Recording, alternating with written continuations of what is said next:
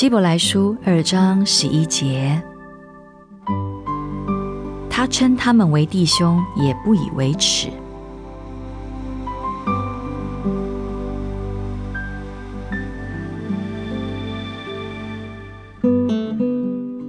耶稣实在有理由因称他们为弟兄而感到羞耻。人类彼此仇恨、残杀、欺骗。为个人利益而说谎，自高自大，不虔不义，污秽，沉迷于罪恶之中，有如猪牛沉迷在污泥坑中。称这种人为弟兄，主真是有理由要感到羞耻，但他不以为耻。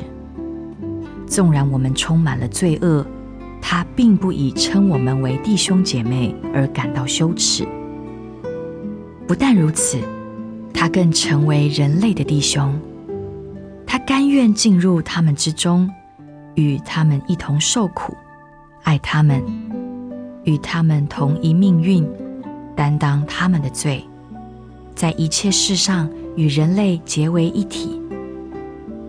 何等奇妙的爱！你我伟大仁慈的长兄，我感谢你。因我可以做你的兄弟，你不看为羞辱，愿与我们成为一体。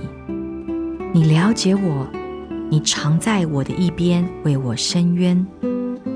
因为你的爱，你选择了成为人的样式。你称我为弟兄，并不以为耻。